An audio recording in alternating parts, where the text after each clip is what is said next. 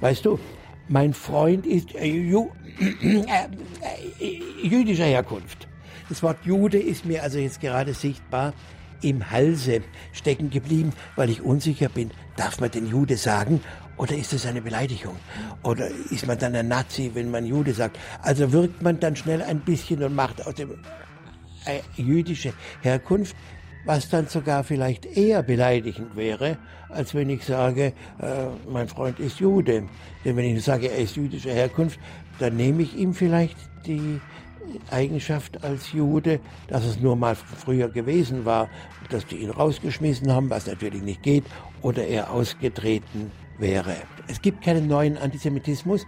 Der wird zwar von den Medien und der Politik so alle 10, 15 Jahre erfunden. Es ist aber immer dasselbe, der mit, der mit den, auch mit denselben äh, äh Ressentiments äh, und, und äh, Vorurteilen, Klischees, Stereotypen äh, Vorstellungen äh, arbeitet und er wird auch nicht stärker. Diese Verklemmtheit, ja lieber gar nichts sagen, bevor ich was Falsches sage, ist, glaube ich, viel schlimmer, als wenn ich laut und deutlich äh, sage, äh, ich liebe Israel, ich bin froh, dass es den Staat Israel gibt. Es ist ganz selbstverständlich, dass der seine Existenzberechtigung hat, aber ich würde ihm eine bessere Regierung von Herzen äh, gönnen, damit die Israeli endlich in Frieden und Freundschaft mit ihren Nachbarn leben können. Ich beharre äh, darauf, Antisemitismus hat es in keinem anderen Land der Erde so schwer wie in Deutschland äh, zur Blüte zu kommen, sich, äh, sich äh, zu entfalten. Dann äh, bekämpfen wir den Antisemitismus, aber bitte sehr im gleichen Zuge auch jede Feindschaft, jede Schmähung gegen andere äh, Minderheiten. Denn in Deutschland darf man nicht ungestraft äh, gegen Juden hetzen. Man darf aber ungestraft gegen Muslime äh, hetzen. So, eine neue Folge Junge Naiv. Wir sind in Berlin. Wo genau? Am Ernst-Reuter-Platz 7. Und wer bist du? Ich äh, bin Wolfgang Benz, äh, uralt, wie man äh, sieht, äh, ähm, Hochschullehrer, Universitätsprofessor im Ruhestand, 77 Jahre alt, immer noch äh, ganz munter, immer äh, noch im Geschäft, einfach weil ich nichts anderes gelernt habe als Interviews geben, Vorlesungen erhalten, Bücher schreiben. Das macht dir Spaß einfach alles. Natürlich macht das, macht das Spaß und macht viel mehr Spaß, als wenn man zu Hause sitzen würde und warten, bis die Krokusse endlich äh, kommen oder dass man sich über Nachbars Hund ärgern äh, äh, darf oder was halt so Beschäftigung von Rentnern normalerweise ist. Liebe Hörer, hier sind Thilo und Tyler. Jung und Naiv gibt es ja nur durch eure Unterstützung. Hier gibt's keine Werbung, höchstens für uns selbst. Aber wie ihr uns unterstützen könnt oder sogar Produzenten werdet, erfahrt ihr in der Podcast-Beschreibung. Zum Beispiel per PayPal oder Überweisung. Und jetzt geht's weiter. Jetzt sitzen wir hier im Zentrum für Antisemitismusforschung. Das habe ich äh, bis äh, vor einigen Jahren äh, geleitet. Das ist das einzige äh, universitäre Institut, das sich der Erforschung äh, des Phänomens Antisemitismus äh, widmet, und zwar weltweit. Alle anderen Institute, die natürlich auch über Antisemitismus forschen, die treiben dann auch jüdische Studien oder machen dies und das und unter anderem auch Antisemitismus. Aber dieses Institut 1982 äh, gegründet mitten in Berlin sollte äh, dazu, sollte dazu dienen, dass Antisemitismus nicht nur gründlich erforscht, sondern auch bekämpft äh, wird mit dem, in der Hoffnung, dass er irgendwann verschwinden möge. Ist das realistisch? Das ist natürlich nicht äh, realistisch und äh, das wussten äh, natürlich alle, aber äh, heute würde man sagen, ein Zeichen musste gesetzt äh, werden. Also damals gab es auch einen ganz konkreten äh, Anlass. Äh, es gab einen tüchtigen Mann, der hat Jahre seines Lebens äh, dazu äh, verwendet. Er war ein Holocaust-Überlebender. Er hieß Josef Wulff, hat Jahre seines Lebens dran gewendet, um in der Wannsee-Villa, in der 1942 diese berüchtigte äh, Konferenz über, äh, über den Holocaust äh, stattfand, um daraus eine Dokumentationsgedenkstätte zu machen. Das war in den 50er, 60er, 70er Jahre. Kein Mensch wollte diese äh, Gedenkstätte, dort eine Gedenkstätte haben. Das Haus, eine schöne Villa, äh, wurde auch gebraucht als, als Schullandheim für Neuköllner Schüler.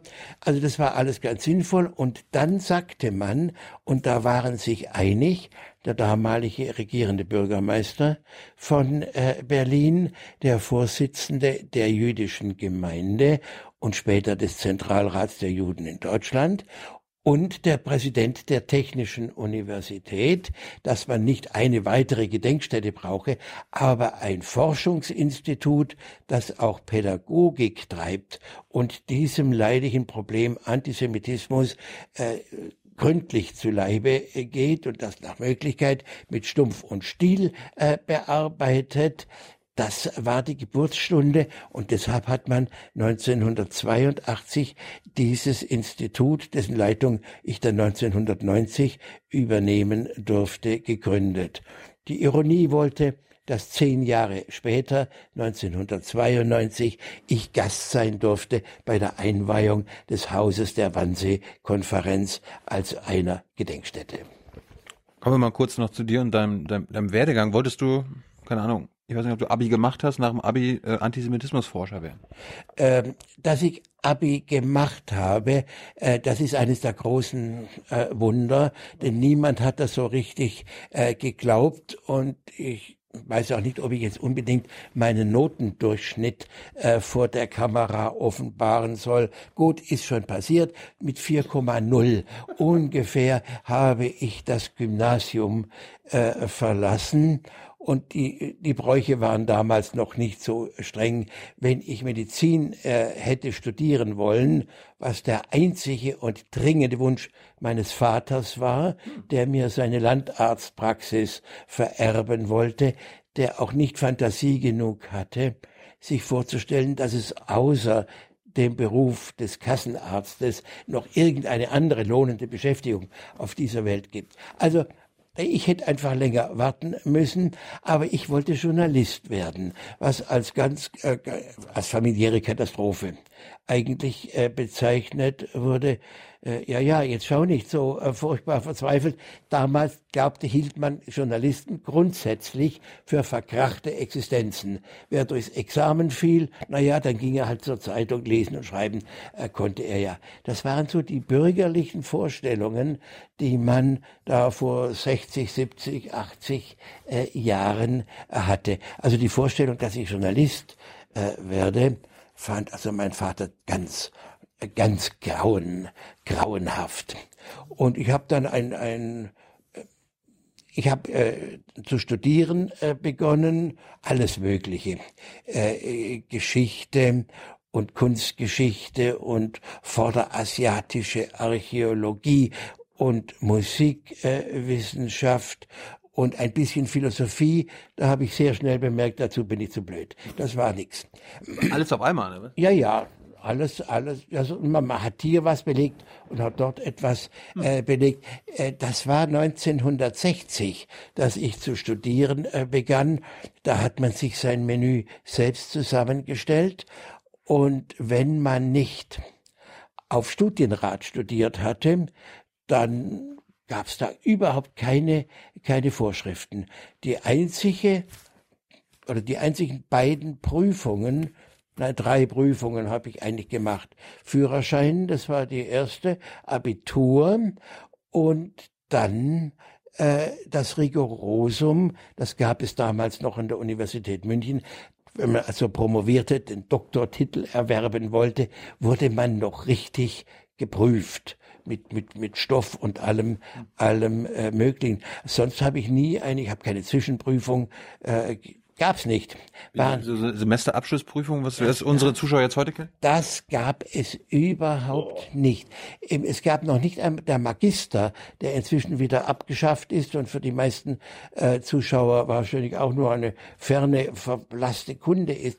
Den Magister gab's noch nicht und es gab keine, wenn man also an der philosophischen Fakultät irgendetwas Deutsch oder Englisch oder Geschichte, Kunstgeschichte, Musikwissenschaft studiert hat, und nicht äh, nicht die Absicht hatte, das äh, in der Karriere des Studienrates äh, münden zu lassen, gab es keine gab's keine keine Abschlussvoraussetzungen äh, und nichts, sondern man hat dann entweder nach acht oder zehn oder zwölf oder 15 Semestern oder noch mehr promoviert wurde also dann äh, mit dem Doktorhut ausgestattet, oder aber man war für den Rest seines Lebens ein äh, verkrachter Student und wurde, wie schon bemerkt, dann eventuell äh, Journalist. Hast du dich denn mit dem Doktorhut ausgestattet? Ja, natürlich. Ich, ich äh, würde hier nicht sitzen ohne äh, ohne diesen äh, diesen Doktorhut. Das war also die, der, der einzig mögliche äh, Abschluss. Aber was für, aber was für ein Doktor war das? Ich äh, habe äh, einen Doktor der Philosophie, weil sich das ja nach der nach der Fakultät also der Historiker hat genauso wie der Literaturwissenschaftler den Doktor Phil, den Doktor der philosophischen äh, Fakultät. Das ist- natürlich lustig, weil du sagst Philosophie, da warst du zu doof zu, aber Ja. jetzt hast du den Doktor ja. in Philosophie. Ja, ja, äh, so, äh, so äh, ergeben sich ja manchmal äh, wunderbare Situationen im menschlichen Leben. Also, äh, ich habe in, mein Hauptfach war bayerische Landesgeschichte. Jetzt darf wieder gelacht werden. Und äh, Nebenfach, äh, Nebenfach neuere äh, Geschichte und politische Wissenschaften. Ich habe auch äh, so ungefähr zehn Semester Kunstgeschichte als Nebenfach äh, studiert, aber ohne weiteren Erfolg, denn äh, die Kunst, Kunstgeschichtler, die sind ein eigenes Volk die äh, verachten Leute, die das nur im Nebenfach studieren, zutiefst. Das muss man im Hauptfach studieren, sonst ist man ein Mensch zweiter äh, oder oder äh, dritter äh, Klasse. Also wie bei Vorurteilen. Ne? Ja, das äh, also das ist das ist so äh, gesetzt. Und dass ich dann bei der bayerischen Landesgeschichte, die ein eigenes Fach äh, ist, äh, gelandet bin, das hing einfach mit dem Zustand der Münchner Universität in den 60er Jahren äh, äh, zusammen. Das Fach neuere Geschichte, da gab es einen Professor, der war hochberühmt, sehr gelehrt und der hielt eine große Vorlesung über das 19. Jahrhundert, Jahr aus, Jahr ein. Die war im größten Hörsaal. Da kamen die Damen aus der Stadt. Das war ein Erlebnis. Der konnte auch wunderbar erzählen. Ja, wie ist der? Das war, das, eigentlich die Älteren wüssten jetzt schon, wer, wer das nur sein kann. Das war Professor Franz Schnabel. Ein bedeutender Gelehrter. Den hat aber nur noch interessiert, wie er in seiner Vorlesung vom 19. Jahrhundert erzählt. Es hat ihn, er wollte nicht mehr prüfen. Er hat keine Staatsexamina abgenommen. Er hat äh, auch Seminare wollte er nicht gerne halten. Die Seminarbibliothek war ihm so egal, als das letzte Buch von den Studis gestohlen war, ging es halt nicht mehr weiter, war die Sache vorbei. Äh, aber nach damaligem Recht, da gab es keine Altersbegrenzung. Der konnte selbst bestimmen, wann er aufhört. Er wollte aber nicht aufhören, er war nicht verheiratet. Zwei alte Schwestern haben ihm äh, den Haushalt äh, geführt. Das war vielleicht ein Grund dafür, dass er lieber äh, an der Universität weiter blieb. Also der nahm keine Doktoranden mehr an. Äh, als Ausweg gab es äh, das Fach osteuropäische Geschichte. Da hätte ich aber eine osteuropäische Sprache noch lernen müssen. Ich war aber berufstätig äh, zu dieser äh, Zeit, als ich dann den Abschluss äh, brauchte. Und dann gab es nur noch eigentlich den, die Möglichkeit, zum Ordinarius für bayerische Landesgeschichte zu gehen. Der war äh, Medievist, also Spezialist für das Mittelalter, aber das Fach bayerische Landesgeschichte geht vom frühen Mittelalter bis zur Gegenwart.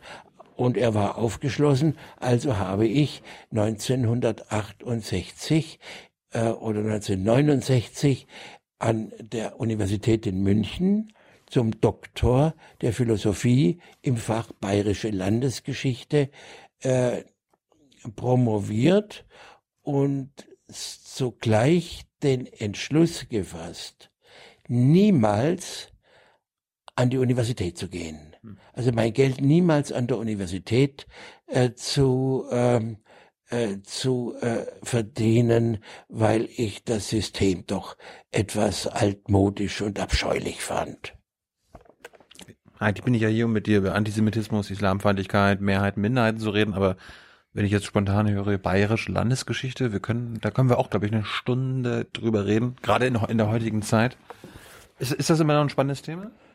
Naja, natürlich ist das, das hängt auch von den, äh, von den einzelnen, von den jeweiligen Interessen ab. Mich hat natürlich das Mittelalter nie interessiert. Mich hat auch die frühe Neuzeit nicht interessiert. Aber ich hatte die Möglichkeit, über die Weimarer Republik äh, im Fache Bayerische Landesgeschichte äh, mit einem verfassungsgeschichtlichen Thema äh, zu, äh, zu arbeiten das, äh, also das hat, hat mich interessiert. Das war, das war gut. Sonst auf Dauer wäre mir bayerische Landesgeschichte zu eng äh, gewesen, denn mein Ziel äh, war von allem Anfang an Zeitgeschichte.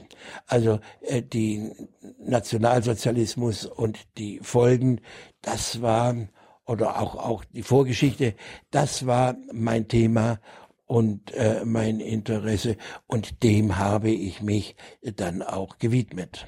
Also die 60er waren ja eine interessante Zeit, ne? Also der, der Zweite Weltkrieg war äh, schon 15 Jahre vorbei. Dann kam erst langsam, also was ich gelernt habe, die Aufarbeitung hat angefangen, die ersten großen Prozesse in Frankfurt äh, kamen zustande. Hast du das damals aktiv miterlebt als als als junger Mensch und hast du gefragt, mal, ja, was haben was haben denn unsere Eltern gemacht? Natürlich habe ich das, äh, habe ich das äh, miterlebt. Es hat mich von der Schule her geprägt. Äh, kurz vor dem Abitur kam, gab es die Synagogenschmierereien in Köln auch längst graue Geschichte. Weihnachten 1959 haben Missetäter an die Synagoge in Köln Hakenkreuze gemalt und Juden rausgeschrieben. Und da hat sich eine Welle, die über Deutschland nach Frankreich äh, schwappte, daraus ergeben mit Nachfolgetaten. Und das hat äh, schon dazu geführt, dass ich dann, zwar, als ich zwei Monate später ins Abitur äh, kam, mit einem UKAS des, äh, des baden-württembergischen Kultusministers konfrontiert war. Jeder Schüler wird über Nationalsozialismus geprüft. Den hatten wir zwar im Unterricht nicht so richtig gehabt, sondern dann erst in den letzten äh, sechs äh, Wochen. Dafür fiel Englisch aus, deshalb ist mein Englisch auch so äh, grauenhaft schlecht. Also man hat da ganz schnell noch ein bisschen etwas, äh, etwas nachgeholt, weil ein die Geschichte überrumpelt äh, hat. Und ich muss natürlich jetzt verraten, mit was ich berufstätig war seit meinem fünften äh, Semester. Ich hatte das unwahrscheinliche, das sagenhafte Glück, dass eine Hilfs, eine Stelle für eine studentische Hilfskraft im Institut für Zeitgeschichte in München angeboten war mhm. und dass ich die gekriegt habe. Jetzt saß ich im, sozusagen im, im heiligen Gral dieser, dieses Faches, dass ich, dass das mein äh, Fach war. Also der Hans im Glück äh, ist sozusagen doch eher zweite Wahl gegenüber dem, was ich dann so äh, empfunden habe. Das war zwar dann vom, vom fünften Semester an, war ich praktisch nicht mehr in der Uni zu sehen, weil ich da ganz schlicht nicht nach den heutigen Bedingungen, nach denen studentische Hilfskräfte bezahlt werden, malochen musste, sondern das ging also von 38 Stunden äh, Woche. Äh, das ging durch. aber äh, dafür jetzt äh, bitte alle äh, Studis weghören. Das war damals dann auch noch möglich. Ich habe mich da als studentische Hilfskraft äh, im Archiv des Instituts für Zeitgeschichte in München äh, abgemüht, in der Hoffnung, dass ich anschließend dort eine Stelle, also eine Referentenstelle kriege. Und die hatte ich dann mit 27 oder 28 hm. äh, Jahren unbefristet. Also das hat sich, äh, das hat sich dann gelohnt und ganz selbstverständlich haben natürlich, da war man ja dann ganz nahe, äh, nahe dran, haben einen dann Sachen wie der Eichmann-Prozess 1961 in Jerusalem, die äh, die äh, Prozess Auschwitz äh, Prozess das ähm, das hat man äh, schon mit allen Sinnen wahrgenommen weil es ja einen fachlich äh, unmittelbar betroffen hat ich habe von anderen Gästen bei, bei Jung Naiv gelernt, dass die auch äh, Nazis als ähm, Hochschullehrer hatten, also Professoren. Gab es bei dir auch? Das war nicht, äh, das war nicht, äh, nicht äh, bemerkbar. Von einem, äh, von einem überaus freundlichen äh, Historiker äh, wusste man es, äh, dass er also wohl sehr regimenahe gewesen ist, aber bei dem wollte ich also ohnehin, äh, ohnehin äh, nicht, dass mein äh, Doktorvater äh, ein Nazi vorübergehend als junger Studienassessor, ehe er ehe er äh, eine weitere Karriere machte, der NSDAP beigetragen, äh, beigetreten war.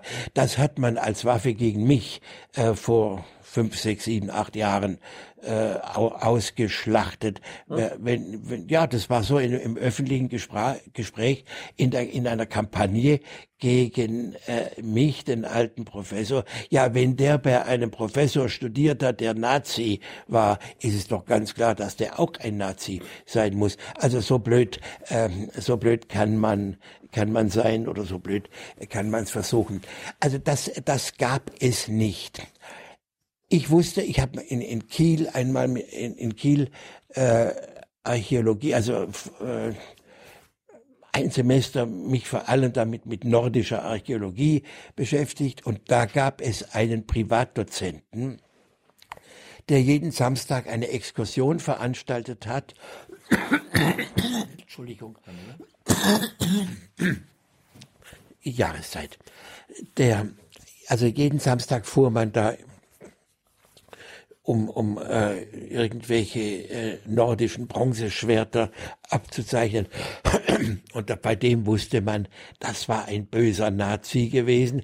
Deshalb war er auch kein Professor, sondern schon in, also in weit fortgeschrittenen Jahren immer noch Privatdozent und aber von, von Äußerungen, von, von äh, Propaganda, von irgendetwas war keine, an keiner Universität, an der ich studiert habe, war da eine Rede.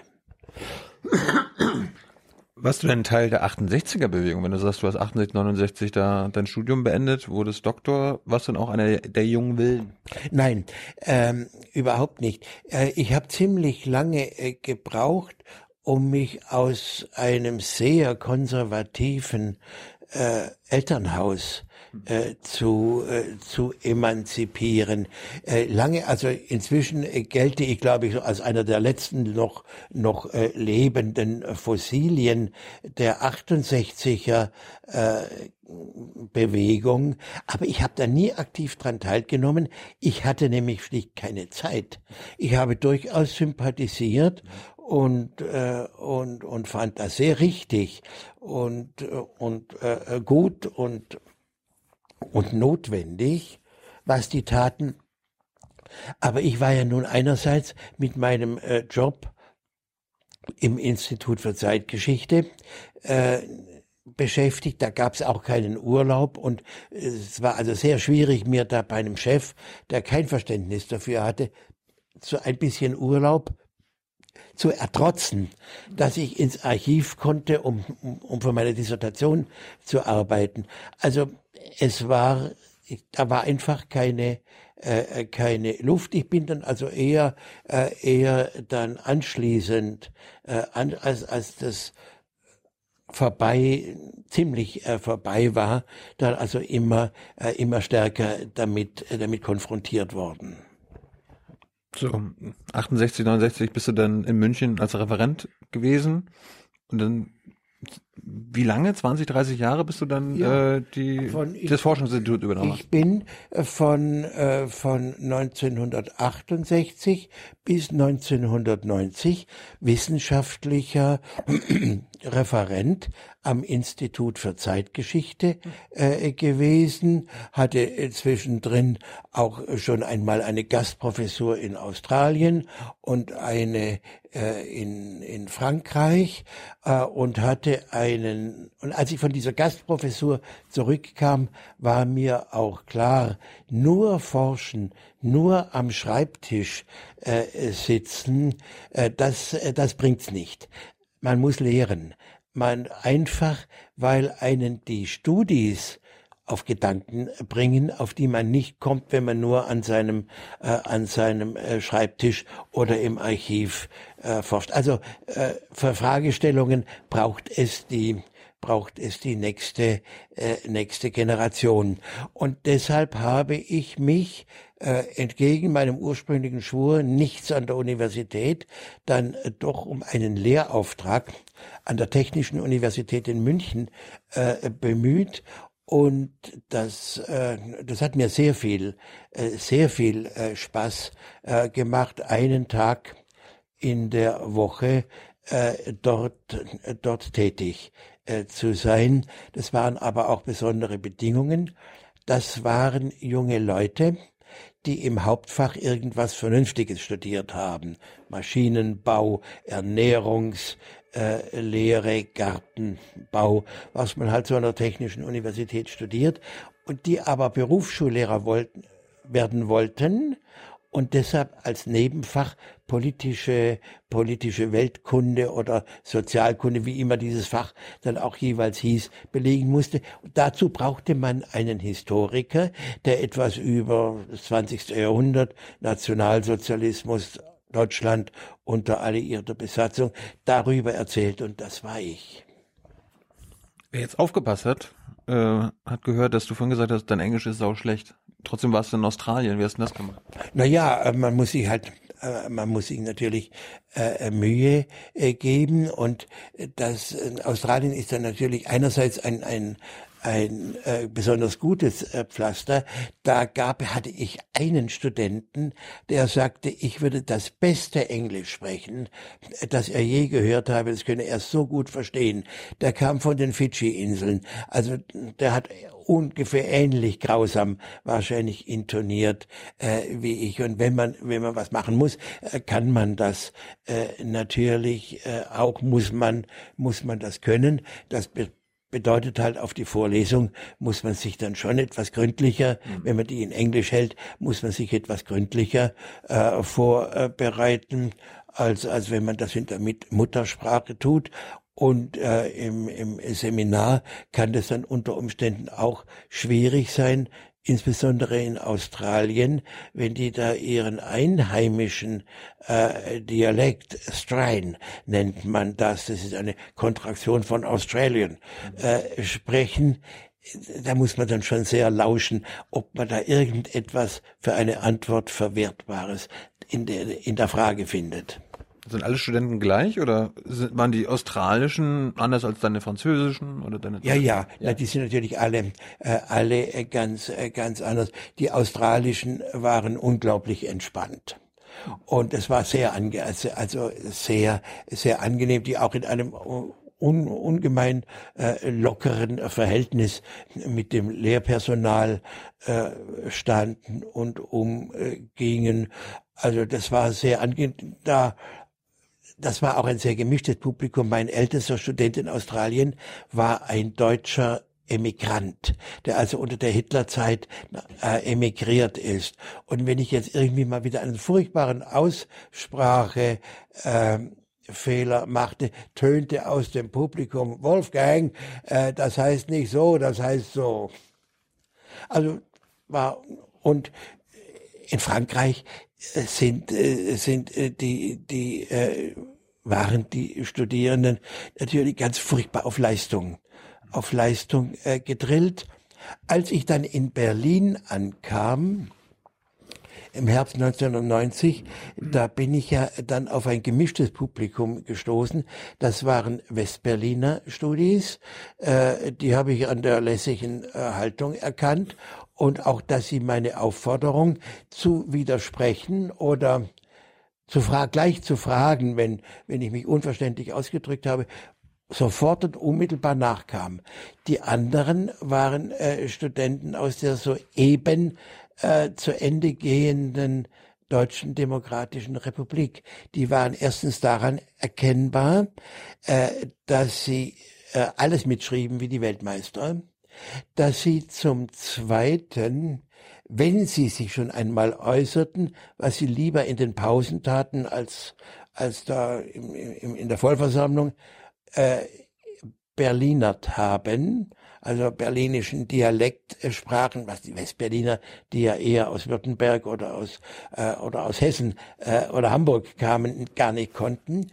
Und äh, dass die äh, dass die West, westdeutschen Studis waren eigentlich ja so erzogen, in Frage zu stellen, zu zweifeln, kritisch äh, kritisch äh, zu sein, also auch das vom Professor geäußerte Wort auf den Prüfstand äh, zu stellen, wohingegen äh, die äh, Studierenden der äh, aus der DDR, die kamen dann hinterher und sagten, ja, ich hätte doch jetzt das und das gesagt. Sie hätten aber doch vorher immer gehört, das sei so gewesen. Was ist denn jetzt richtig? Also richtig und falsch. Mhm. Das, äh, das waren da, äh, da äh, Kategorien. Also so viel zum Unterschied, zu, zu unterschiedlicher Wahrnehmung von, von Studierenden. Aber jetzt sind wir bei DDR und BRD. Gab es äh, unterschiedliche Aufarbeitungen äh, des Nationalsozialismus, Nationalsozialismus und des Holocaust in der DDR und in der BRD? Naja, der Holocaust spielte in der äh, DDR äh, keine so große, so große Rolle. Die DDR hat sich ja dadurch legitimiert, dass, dass er ein antifaschistischer Staat ist, der auf dem kommunistischen Widerstand gegen, äh, gegen den Hitlerstaat äh, basiert. Juden haben da äh, eine ganz geringe Rolle gespielt.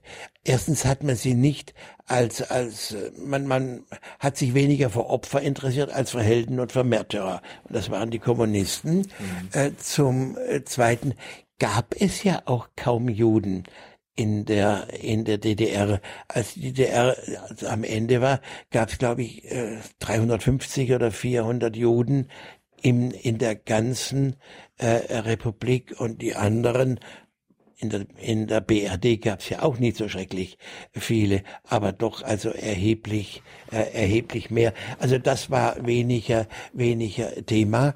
Und äh, was man also bis zum Überdruss natürlich immer hören musste, das war die, die Nachwirkungen äh, der, äh, der äh, Parteipropaganda wir sind ein Staat, der seinen, äh, der, in dem es nur geläuterte Antifaschisten gibt. Die Faschisten sitzen da drüben. Und dann kam unweigerlich Klopke, als sei Klopke der allerärgste Übeltäter äh, und Erfinder des Nationalsozialismus überhaupt äh, äh, gewesen. Das hat auch überhaupt keinen Sinn gehabt, wenn man sagte, guter Freund, äh, der Klopke war nicht mal in der NSDAP. Also das war ein Schönheitsfehler, der hätte nicht engster Mitarbeiter des westdeutschen Bundeskanzlers sein sollen. Gar keine Frage. Mhm. Aber der Riesen-Nazi war der, war der äh, nicht. Also das war das gespaltene Bewusstsein. Man glaubte sich äh, auch äh, in der DDR moralisch besser legitimiert als in der kapitalistischen äh, BRD. das so viel zum, zum Standpunkt der, Aus, äh, der Aufarbeitung. Und sonst war man sich halt einfach entsetzlich fremd. Also auch, das war, Nationalsozialismus war aus dem Blickwinkel der DDR zum Teil eine andere Geschichte als aus dem Westdeutschen. Wenn wir in Westdeutschland von früh an die Geschwister Scholl, heute am 22. Äh, Februar äh, sind, äh, war der erste Prozess und die erste Hinrichtung. Das war für, das waren für uns Vorbildgestalten in der DDR wurde die Herbert Baum Gruppe, junge junge Kommunisten im Widerstand äh, verehrt, von denen hatte man im Westen aber eigentlich nie etwas nie etwas gehört und als man dann spät genug in den 80ern von der Herbert Baum Gruppe hörte, da war gleich klar, das sind ja Juden, das ist ja jüdischer Widerstand und da hat man, so wie in der DDR hat man die die Eigenschaft, dass sie zum großen Teil jüdisch waren, unterschlagen. In der BRD hat man dafür, dass sie Kommunisten äh, waren, unterschlagen und sie dann als jüdische Heldengestalten äh, verehren wollen. Ich will jetzt mal ein bisschen, noch ein bisschen weiter zurückgehen, weil mich interessiert, äh, ob es quasi so eine Art Antisemitismusforschung auch schon vor dem Zweiten Weltkrieg, vor den Nazis gab. Also ich denke mal, Judenhass äh, den Judenhass, den gab es wahrscheinlich schon lange, hunderte Jahre lang. Aber gab es auch so diesen Begriff Antisemitismus äh, schon im 19. Jahrhundert oder im 20. Jahrhundert? Und wie äh, gab es Menschen, die da sensibel waren und irgendwie, keine Ahnung, Anfang 19. Jahrhundert so gesagt haben, so, also keine Ahnung. Wie lange hast du Zeit? So viel, so viel wie du willst. Denn jetzt kommt die, die große äh, Vorlesung. Das Wort Antisemitismus ist 1879 in Gebrauch gekommen. Von einem, einem, na, einer wirklich einer verkrachten Existenz, einem Journalisten, einem Publizisten, einem, einem Schreiber namens Marr. Man muss ihn, man muss den nicht merken, er hat weiter keine, äh, keine Verdienste. Der äh, Judenfeindschaft ist natürlich uralt, geht, geht äh, auf die Entstehung des Christentums zurück. Das ist aber nicht Antisemitismus, das nennen wir Antijudaismus, weil es religiös, hm. äh, weil es da lehnt bis zum 19. Jahrhundert lehnte man die Juden ab, weil sie die christliche Heilslehre verweigert haben. Antijudaismus. Mhm. Und im 19., im fortschrittsgläubigen 19. Jahrhundert, äh, als es darum ging, ob Juden endlich die vollen staatsbürgerlichen Rechte kriegen und man deshalb von einer Judenfrage sprach und das meinte, sollen die gleichberechtigte Staatsbürger sein, äh, da wurde die Abneigung gegen Juden neu definiert. Und jetzt haben Leute wie dieser Marr, er war nicht der Einzige, den Begriff Antisemitismus erfunden und meinten, äh, die Juden gehören der Rasse der Semiten an. Erstens gibt's keine Rassen und zweitens gibt's keine semitische Rasse. Aber das äh, wussten die nicht. Und das behaupten ja heute immer noch viele. Ja, die sind, liegen aber auch falsch. Es gibt keine, ähm, es gibt keine semitische Rasse. Und der uralte dumme Spruch, wussten Sie denn nicht, dass die Araber genauso Semiten sind wie die Juden? Es ist ja völliger Quatsch. Semiten ist eine Sprachfamilie zu der ganz viele Sprachen gehören, aber die Menschen haben deshalb noch lange nichts, äh, dass also Kanaanäisch und irgendwelche äthiopischen Sprachen und Hebräisch sprachlich verwandt sind, hat nichts mit Rasse zu tun. Aber das werden die Leute noch in 200 Jahren wahrscheinlich glauben. Jedenfalls, Judenfeindschaft wird im 19. Jahrhundert mit dem neuen Begriff Antisemitismus neu äh, begründet und äh, das Heilmittel gegen Juden im Zeichen des Antijudaismus war, wenn er sich bekehrt, wenn er sich taufen lässt. Ist er kein Jude mehr, ist er einer von uns, alles geregelt.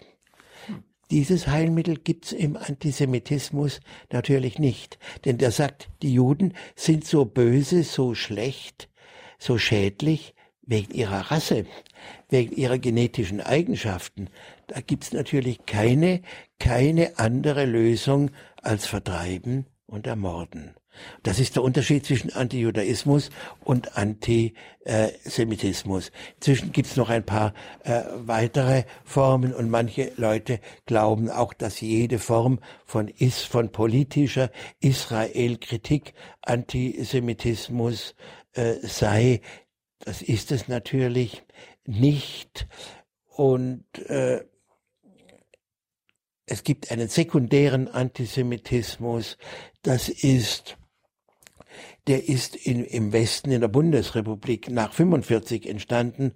Eine Judenfeindschaft nicht trotz Auschwitz, sondern wegen Auschwitz der sich an Entschädigungsleistungen, an Wiedergutmachung äh, hoch äh, rankt und so mit diesem trotzigen, ja, die Juden verdienen an allem, auch an ihrem eigenen Unglück. Wie lange müssen wir denn noch zahlen? Mhm. Wann wird denn endlich einmal äh, Schluss sein? Also als eine neue Form. Das alles, das sind so die vier Hauptströmungen dessen, wofür man inzwischen den Begriff Antisemitismus als Oberbegriff nimmt. Jetzt fällt mir ein, wir waren ja auch in Israel und Palästina, haben dort mit einigen geredet, blenden wir gerade ein.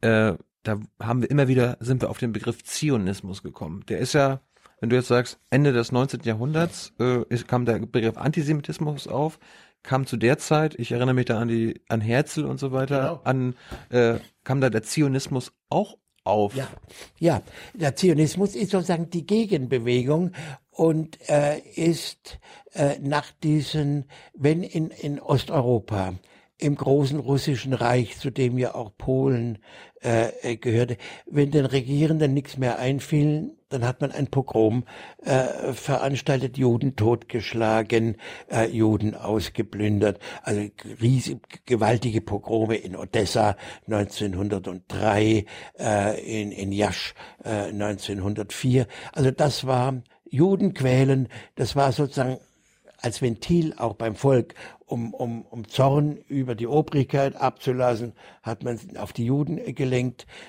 Das hatte gleichzeitig äh, den Vorteil, man konnte die ausrauben.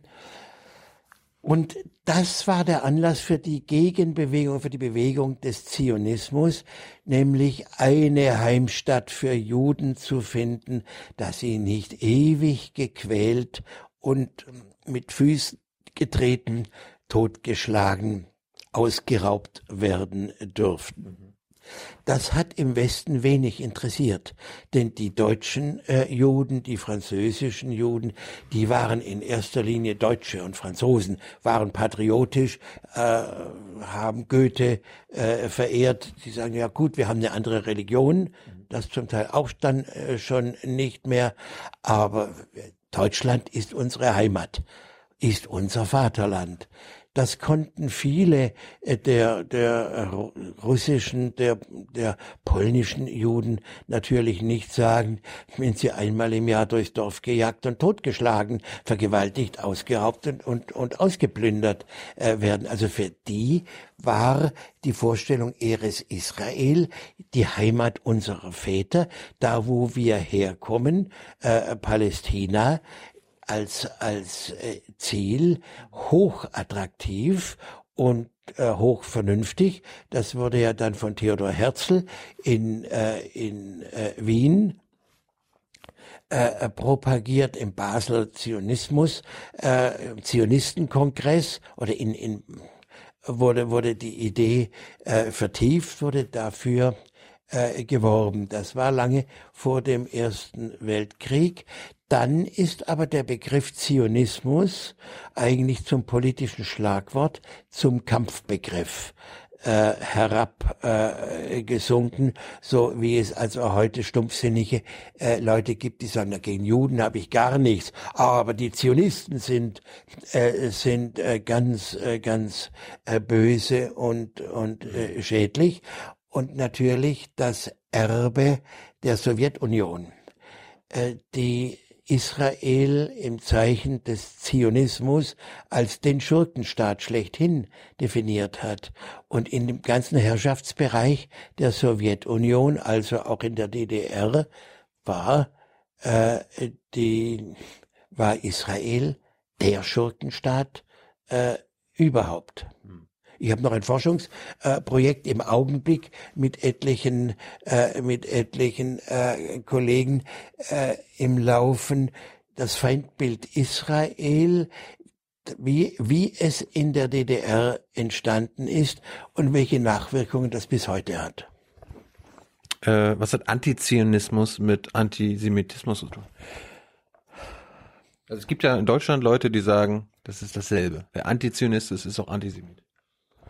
Ja, das hat natürlich im Grunde zunächst einmal gar nichts äh, miteinander zu tun. Antisemitismus ist die äh, Abneigung gegen Juden, weil er Jude ist und nichts äh, und nichts mehr. Zionismus ist eine politische eine politische äh, Bewegung äh, und hat erst sekundär äh, damit, äh, damit zu tun, dass die Zionisten auch Juden sind. Es gibt natürlich Interessenten, Aktivisten äh, und unangenehme Leute, die das schrecklich gerne vermengen. Äh, das sind natürlich auch Interessenvertreter. Äh, die, die äh, jetzt einreden äh, wollen, äh, also jeder schiefe Blick auf Israel, jedes unfreundliche Wort oder die Feststellung, die gegenwärtige Regierung Israels betreibt eine Politik, die kaum je zu einem Frieden in Nahost führen könnte eine Bemerkung, die ich jetzt mit voller Absicht so formuliert habe, um, äh, um da zu tun, das hat mit Antisemitismus gar nichts zu tun. Das ist politische Kritik an einem politischen äh, Sachverhalt und nicht mehr und nicht weniger. Aber Wolfgang, Israel gilt doch oder ist ein Judenstaat. Wenn, wenn, wenn du das so formulierst, äh, ist, ist Israel ein Judenstaat? So, so höre ich es. Ja, so hört man es. Aber Israel, wie ist es dann mit den muslimischen Bürgern Israels? Ja, darauf wollte ich ja, darauf, darauf, darauf, ja, ich weiß, darauf wollte ich ja auch noch kommen. Also das ist ja eine Minderheit. Die, die äh, gibt es, aber äh, Deutschland ist auch kein Katholikenstaat oder ein Protestantenstaat, obwohl sehr erhebliche äh, Anteile der Bevölkerung katholische oder evangelische Kirchensteuer äh, zahlen. Also das ist, man, man muss natürlich ein, bereit sein, ein kleines bisschen zu differenzieren. Äh, dass, äh, dass die Mehrheit äh, des, im, im Staate Israel Juden äh, sind, äh, das ist, das ist vollkommen, vollkommen klar.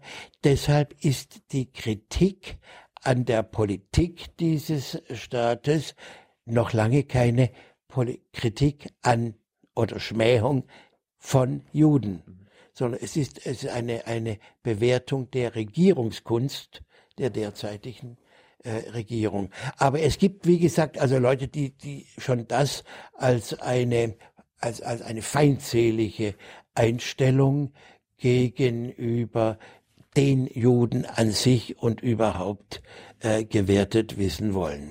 Aber es ist mir aufgefallen, also gerade nachdem wir dann gekommen sind aus, aus Nahost, äh, man hört, weil ich weiß, die Israelis selbst haben sich dagegen entschieden, sich offiziell Judenstaat zu nennen, weil äh, die Iraner nennen sich ja auch Islamische Republik und so weiter und da wollten sie sich, glaube ich, irgendwie auch abgrenzen und so weiter. Aber in Deutschland wird ja gemeinhin über den jüdischen Staat oder den Judenstaat ja. gesprochen. Ja, nun auch mit einer gewissen Berechtigung, weil einfach die Mehrheit, äh, die Mehrheit von dieser, äh, von dieser Bevölkerungsschicht äh, gestellt wird. Das äh, heißt, ja, aber trotzdem kann ja nicht bedeuten, dass nicht Kritik an, an, an politischen oder militärischen oder ökonomischen Handlungen dieses Staates verboten seien, weil das gegen die Juden geht. Genau das wollen aber manche Leute äh, einer verunsicherten äh, und ängstlichen Mehrheit einreden. Mhm. Und wir kennen doch alle, alle diese äh, Situationen. Weißt du, Mein Freund ist äh, Ju äh, äh, jüdischer Herkunft.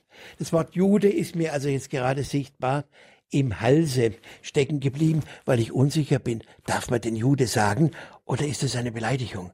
Oder ist man dann ein Nazi, wenn man Jude sagt? Also wirkt man dann schnell ein bisschen und macht aus dem äh, jüdische Herkunft was dann sogar vielleicht eher beleidigend wäre, als wenn ich sage, äh, mein Freund ist Jude. Denn wenn ich sage, er ist jüdischer Herkunft, dann nehme ich ihm vielleicht die Eigenschaft als Jude, dass es nur mal früher gewesen war und dass die ihn rausgeschmissen haben, was natürlich nicht geht, oder er ausgetreten wäre. Also ich will darauf, darauf aufmerksam machen, wie äh, verkrampft ähm, äh, wie, wie äh, verkrampft äh, die Situation ist hinsichtlich, was darf man, was darf man nicht. Israel-Kritik sei verboten, behaupten so und so viele äh, Menschen, äh, ohne eigentlich zu wissen, was sie sagen. Dann hätte unser früherer Bundespräsident Johannes Rau Verbotenes getan, hm als er unter großem Beifall in einem, im Auswärtigen Amt bei einer großen Konferenz mit Botschaftern und Außenministern und allem sagte, Kritik an Israel ist doch unsere Freundespflicht. Großer Beifall. Aber wenn es der Bundespräsident äh, sagt, muss man wohl Beifall spenden. Äh, wenn, äh, wenn man das jetzt im Alltag äh, versucht, äh, darzulegen, dann, dann stößt man auf, auf, äh, auf, Hemmne, auf, auf Hemmungen, auf Verkrampfungen. Und tatsächlich, das muss man natürlich dazu sagen, genau das nützen auch Antisemiten aus. Also Leute, die nun wirklich äh, unanständige Judenfeinde sind, die genau wissen, wenn ich sage, die Juden sind doch alle dies oder jenes oder das, dann haben Sie ein Problem hier, weil das hier verpönt ist, zu Recht. Wenn ich, wenn Sie dann aber sagen, ja, in Israel, da sieht man's ja doch wieder einmal, dass die Juden keinen anständigen Staat machen können oder so, hm. dann hat er einfach Israel als Folie äh, benutzt. Das halte ich übrigens auch nicht mehr für, Israel, für berechtigte Israel-Kritik. Das ist eine Schmähung. Aber so, äh, so äh, schleichen sich Antisemiten, also äh, Judenfeinde, äh, wie etwa äh, dieser, äh, dieser berüchtigte Abgeordnete Gedeon bei der AfD, der in Stuttgart im Landtag sitzt, oh, gegen Juden hat er gar nichts, aber die Zionisten. Und dann zieht, dann, dann holt er den übelsten alten Plunder aus den äh, Magazinen um, äh, um Israel und die Juden äh, zu beleidigen unter dem Deckmal, das sei ja doch nur berechtigte Kritik am Zionismus, aber gegen Juden habe er überhaupt gar nichts. Das, was ich auch gelernt habe, da, äh, dass jeder ein, anderen, ein anderes Verständnis hat von Zionismus. Aber ich wollte mal zur Israel-Kritik kommen.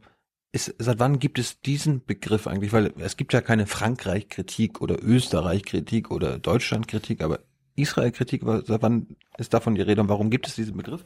Ich weiß es nicht. Seit wann es diesen Begriff äh, gibt, vielleicht seit 20 Jahren.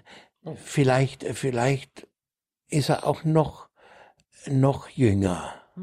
Ja, das ist natürlich auch so ein, so ein, äh, ein Ersatzbegriff, äh, dass äh, um, um sich jetzt aus, aus, damit man nicht in die Falle tritt, dass man was gegen Juden sagt oder gegen äh, gegen äh, Juden hat. Also ursprünglich vielleicht sogar ein äh, Ergebnis von einem äh, Differenzierungsbedürfnis. Der Unterschied ist ja der, bei den Amerikanern spricht man dann gern von Anti-Amerikanismus. Trotzdem, als äh, Amerikas der Präsident Bush diesen wirklich unnötigen, sinnlosen und verheerenden Krieg gegen den Irak begonnen hat, waren viele, äh, auch viele Amerikaner äh, dagegen. Ich war zu, zu der Zeit äh, da gerade zum, zu einer, in, zu einer äh, kurzen Gastprofessur in Chicago, haben mir die alle als, als, als das äh, als die da ihre Truppen entsandt haben, haben mir also alle die liberalen, aufgeklärten äh, Kollegen erklärt, also äh, warte noch ein kleines bisschen äh, ab, aber ähm, we will kick him out of office, äh, diesen Bush. Also das ist ja unglaublich und, und, und was er gegen Deutschland sagt, also das ist nicht unsere Meinung. Naja, gut. Äh, wenn man aber, und jetzt komme ich auf den Unterschied, wenn man damals Amerika-Kritik geübt hat und sagte, dieser Krieg ist aber doch dumm und falsch und es kann nur schief gehen, dann hat man also vielleicht auch auf den, den Präsident Bush als den bösen oder dummen Verursacher gebrandmarkt, aber niemand ist auf die Idee gekommen zu sagen, ja, da sieht man es halt wieder. Die Amerikaner können einfach nicht mit Macht umgehen. Die Amerikaner, die haben ja schon die Indianer totgeschlagen. Also man müsste den Amerikanern den Staat wegnehmen und, äh, und, und müsste sie also da oder ins Meer treiben oder sonst was. Genauso endet dann aber Israel Kritik von Antisemiten ziemlich schnell und daran erkennt man dann auch, ob das jetzt lediglich dem Differenzierungsbemühen geschuldet ist, dass man zwischen äh, politischen äh, Funktionären und Eliten unterscheidet und, äh, und einem Land und einem Volk. Das ist dann genau, genau der Punkt. Mit Israel endet es dann in der Regel so, diese sogenannten Israel-Kritiker enden dann in der Regel so, sieben ist ja wieder, der Jude ist ja einfach nicht fähig, der Jude macht ja aus allem, macht ja alles kaputt, was er nur anfängt. Und dann kommen diese ganzen unsäglichen und blödsinnigen äh, Vergleiche, wie was die Nazis mit den Juden getan haben, das tun die Juden jetzt mit den Palästinensern, blöder geht's äh, kaum, oder die Israeli würden einen hemmungslosen Vernichtungskrieg gegen, äh, gegen die Araber äh, führen. Das gibt's also auch, äh, wenn wir was gegen Österreicher haben und das deutlich machen, wenn wir was gegen amerikanische Politik haben und deutlich machen. Das endet nie so. Es endet aber nur zu oft, wenn wir israelische Politik äh, kritisieren, so, ja, die Juden sind halt so.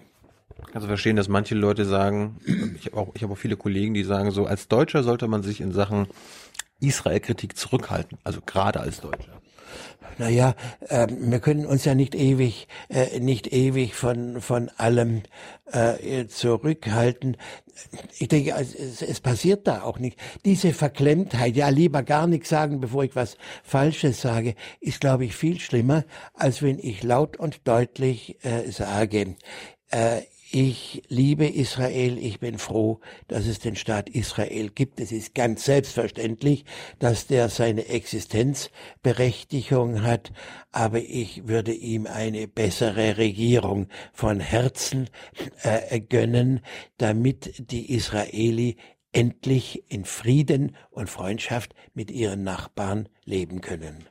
Das muss man das, das muss man dazu, äh, dazu äh, sagen und, und dazu vermitteln. Und das finde ich also sehr viel besser, als wenn man wegtaucht und sagt, ja, das sei lieber gar nichts oder gar behauptet, das sei verboten oder meint, man würde irgendwelches Ungemach äh, erleiden, äh, wenn man sagen würde, Netanyahu ist aber nicht die erste Wahl, was weltpolitische Weisheit anlangt. Äh, Antisemitismus heutzutage in Deutschland. Du würdest, glaube ich, nicht sagen, dass er nicht existent ist.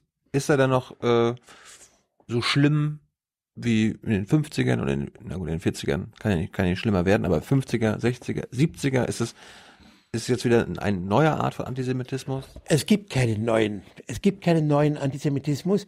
Der wird zwar von den Medien und der Politik so alle 10, 15 Jahre erfunden.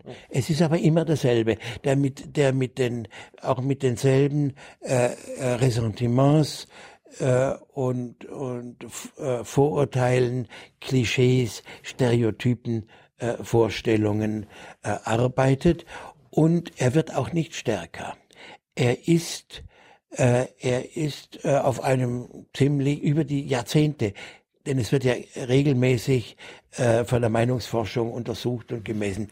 Es wird, äh, äh es ist auf einem, einem, einem ziemlich unveränderten, relativ niedrigen, äh, relativ niedrigen Level. Das hat sich bei den Leuten herumgesprochen, dass Antisemitismus in Deutschland karriereschädlich ist. Dass man mit, mit offenem Antisemitismus in Deutschland keine äh, Geschäfte macht. Du schaust so kritisch. Nee, ich, bei, bei, mir im Kopf ist gerade so, da kann ja sein, dass dann viele sich quasi ihren Antisemitismus sparen. Also, dass sie ja, den verheimlichen. Ja, von dem spreche ich ja nicht, okay. weil ich, weil ich, denn, denn ich spreche ja nur von dem, den man messen kann. Von dem Antisemitismus, den es in den Medien gibt, der sich in öffentlicher äh, Gewalt in, in äh, Schmähung, ähm, in, in Schmähung äh, zeigt und der also der Manifest äh, wird und das ist relativ äh, relativ geringfügig. Da stehen wir jetzt gemessen an Nachbarländern im Westen wie im Osten ziemlich gut da, nützt uns nur aufgrund unserer Vorgeschichte so rein äh, gar nichts. Also was aber jetzt unter vier Augen im verschwiegenen Kämmerlein in der Herrenrunde unter Gleichgesinnten beim Sport am Arbeitsplatz gedacht und auch äh, kommuniziert wird, das kann sehr Aschkau und ganz böse sein. Da bin ich ziemlich, ziemlich äh, sicher. Da muss man ja auch jetzt nicht, nicht so rumpöbeln wie das manche Leute in der AfD äh, derzeit gerne tun, sondern da verständigt man sich über, über Chiffren, so wie, ja, diese Leute, Ostküste, na, sie wissen schon, da wissen die, da hat man sich verständigt, wir mögen Juden nicht. Und hat gleichzeitig mit dieser Chiffre auch, auch, äh, auch übermittelt, alle Juden sind reich, alle Juden äh, betrügen die Nichtjuden, äh, die Geldsäcke äh, der amerikanischen Ostküste äh, beherrschen die äh, Politik äh, und alles. Trump ist eine Hollywood Studios und sowas. Ne? Alles, das ist alles mit dem mit der Chiffre Ostküste und dem Augenzwinkern. Da haben wir uns verständigt, wir sind die Eingeweihten, da brauchen wir gar nichts, äh, nichts äußern, was jetzt justiziabel wäre, was uns den Staatsanwalt wegen Volksverhetzung oder so etwas auf den Hals äh, bringt. Also was dieser clandestine, also der heimliche, der untergründige äh, Antisemitismus ist, über den haben wir natürlich äh, keine, keine Erkenntnisse, keine Forschungen. Die Forschungen, die wir haben, äh, das sind Einstellungen. Und wenn es da äh, die ergeben so, ein, so Werte von so knapp unter 20 Prozent. Das heißt aber nicht, dass 20 Prozent oder dass jeder fünfte Deutsche ein Antisemit ist, ist dann auch gern in der Schlagzeile äh, auf der Seite 1 der Zeitung aufgemacht wird, sondern diese Umfragen, die ja nach einem sehr komplizierten äh, äh, Muster aufgebaut sind, die fragen nicht mehr so wie in den 50er Jahren, haben Sie etwas gegen Juden? Nein, ich habe nichts gegen Juden, wenn sie sich anständig benehmen. So wird nicht mehr ja, das war 1946 oder 48 Einsbach. Dies, diese Frage, ja. So fragt man nicht mehr, sondern heute fragt man, ja, würden Sie gerne in einer Umgebung wohnen, in der sehr viele Juden leben? Wenn man jetzt sagt, nein, da würde ich nicht gerne leben, hat man natürlich eine negative, äh, sich, sich auf der Strichliste einen negativen Strich. Das kann ja aber auch sein, dass man nicht gerne äh, in, der, in, in einem jüdischen Viertel, was es ja nicht so richtig gibt, aber nicht unbedingt direkt neben der israelischen Botschaft in Berlin leben möchte. Mhm. Weil Das sind dreimal in der Woche Straßensperrungen. Äh, da kann ich dann mit meinem Auto unter Umständen, wenn ich daneben wohne, nicht in die Garage, sondern sagt mir ein Polizist, für sechs Stunden ist diese Straße wegen eines Empfangs gesperrt. Komm anschließend äh, wieder und, und hier kommst du jetzt auch nicht durch. durch also wegen ganz, ganz trivialer äh, Misslichkeiten. Oder die berühmte Frage, möchtest du, dass deine Tochter einen Juden heiratet? Sagst du, nein, das möchte ich nicht. Hm. Du bist aber kein Antisemit, sondern du bist ein tiefgläubiger protestantischer Christ. Für dich wäre es genauso schlimm, ob die Tochter jetzt mit dem Katholen ankommt oder einem Zeugen Jehovas oder einem Juden. Das ist alles gleich schlimm, sondern man, man kann sich nur vorstellen, die Tochter ist verloren, wenn sie nicht auch einen fundamentalistischen Evangelien heiratet. Also ehrliche Antwort kann einen dann äh, unter Umständen in das in das Lager derer bringen, bei denen es äh, also wo Einstellungen, äh, ein, negative Einstellungen gegenüber äh, Juden vorhanden sind. Das, eine, solche Einstellungen äh, bedeuten aber nicht ja, kein Aktionsbedürfnis. Man stellt sie unter dem Antisemiten dann nur zu gern denjenigen vor, der mit dem Dolch durchs Dorf läuft und äh, schreit, äh, wenn's Judenblut vom Messer spritzt, dann geht's noch mal so gut oder der Juden äh, Juden raus äh, blärt oder Gewalt üben möchte. Also militante Antisemiten. Ja, das sind ganz wenige. Das also das ist äh, das ist verschwindend gering. Das wird das ist auch zu gefährlich äh, in diesem Lande. Also diese Leute mit die also jetzt auf diese kompliziert gemessene Art äh, ein eine Einstellung äh, verraten, die auch Negatives gegenüber Juden äh, verrät, sind deshalb noch keine Antisemiten. Wir haben aber leider kein Vergleichsmaterial. Also es wird immer nur die Einstellung äh, gegenüber Juden gemessen, nicht gegenüber Österreichern, nicht gegenüber, äh, nicht äh, gegenüber. Österreicher sind auch keine Religion. Es, es kommt ja nicht, äh, es kommt ja nicht auf, nur auf die Religion an, sondern die jüdische Minderheit definiert sich ja auch nur zum Teil über über die äh, Religion. Also das ist äh, das ist kein äh, kein Ausschlussargument. also jetzt hast du mich aber draus gebracht. Jetzt trinke ich Wasser. Vielleicht kommst du dann wieder. Ich glaube, du warst so fast durch. Aber wir waren hier beim militanten Antisemitismus. Ja, also die Einstellung bedeutet nicht äh, Militanz, das wird aber gerne äh, gerne gleichgesetzt und und wenn dann also die die die Aktivisten ja jeder fünfte Bürger ein Antisemit bei dieser bei diesem äh, empirischen Ergebnis, äh, dann äh, dann ist das schon ziemlich äh, schon ziemlich blöd. Die Frage ist auch, warum gibt's denn überhaupt noch Antisemitismus? Stellst du die Fragen jetzt schon selbst? 19, ja, man hilft gerne, gerne mal aus. Ja, das war 1945, dachten auch nur die, die ganz Naiven oder die ganz äh, Gutgläubigen jetzt nach dieser Katastrophe, nach sechs Millionen Ermordeten, die im Namen einer Ideologie äh, getötet wurden, jetzt muss es den Leuten doch wie Schuppen von den Augen fallen. Jetzt kann's doch, jetzt, jetzt kann's das sowas doch nicht mehr geben. Die hatten natürlich von allem Anfang an Unrecht. Die ersten, äh, die ersten äh, Antisemiti wirklich antisemitischen, bösartigen Pogrome, Gewaltaktionen sind 1945, 1946 schon wieder äh, passiert. Nicht in Deutschland, weil die Besatzungsmächte äh, das äh, das verhindert äh, verhindert haben, aber zum Beispiel in Polen, in der Slowakei, in in Rumänien. Also Antisemitismus ist ein Übel, das nicht auszurotten ist.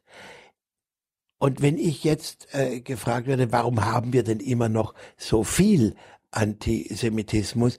Warum werden denn die die ewig gestrigen da nicht nicht klüger? Sag ja, äh, dank dieser ungeheuren Anstrengungen, die politische Bildung macht, die die Medien Arm in Arm mit der Politik, mit den politischen Eliten machen. Deshalb halten wir das so klein und auf dem niedrigen Level, den es, äh, den es hat. Und von dem ewigen Alarmgeschrei, die Lage sei noch nie so ernst und gefährlich gewesen äh, wie jetzt. Das kenne ich auch seit Jahrzehnten. Äh, also äh, als ich mich äh, anfing dafür zu interessieren, äh, da sagte der damalige äh, Vorsitzende äh, des Zentralrats der Juden in Deutschland, also in den 70er, 80er Jahren. Also es sei der Antisemitismus sei mit neuer Qualität unter uns getreten. Er sei noch schlimmer, als er jemals äh, gewesen sei. Und die Antisemiten würden immer frecher und früher seien sie wenigstens anonym gewesen, jetzt seien sie offen.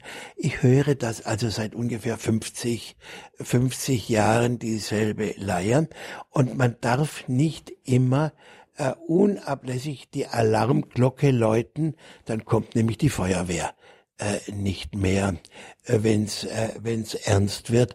Und das äh, sage ich immer wieder an die Adresse der Aktivisten, äh, die also nicht äh, nicht äh, genug Unglück äh, haben äh, können, um äh, um sich dann auf sicher auf der Seite der Guten, auf der sicheren Seite äh, der der Guten äh, tummeln äh, zu können. Wir äh, unternehmen äh, ungeheure gesellschaftliche Anstrengungen.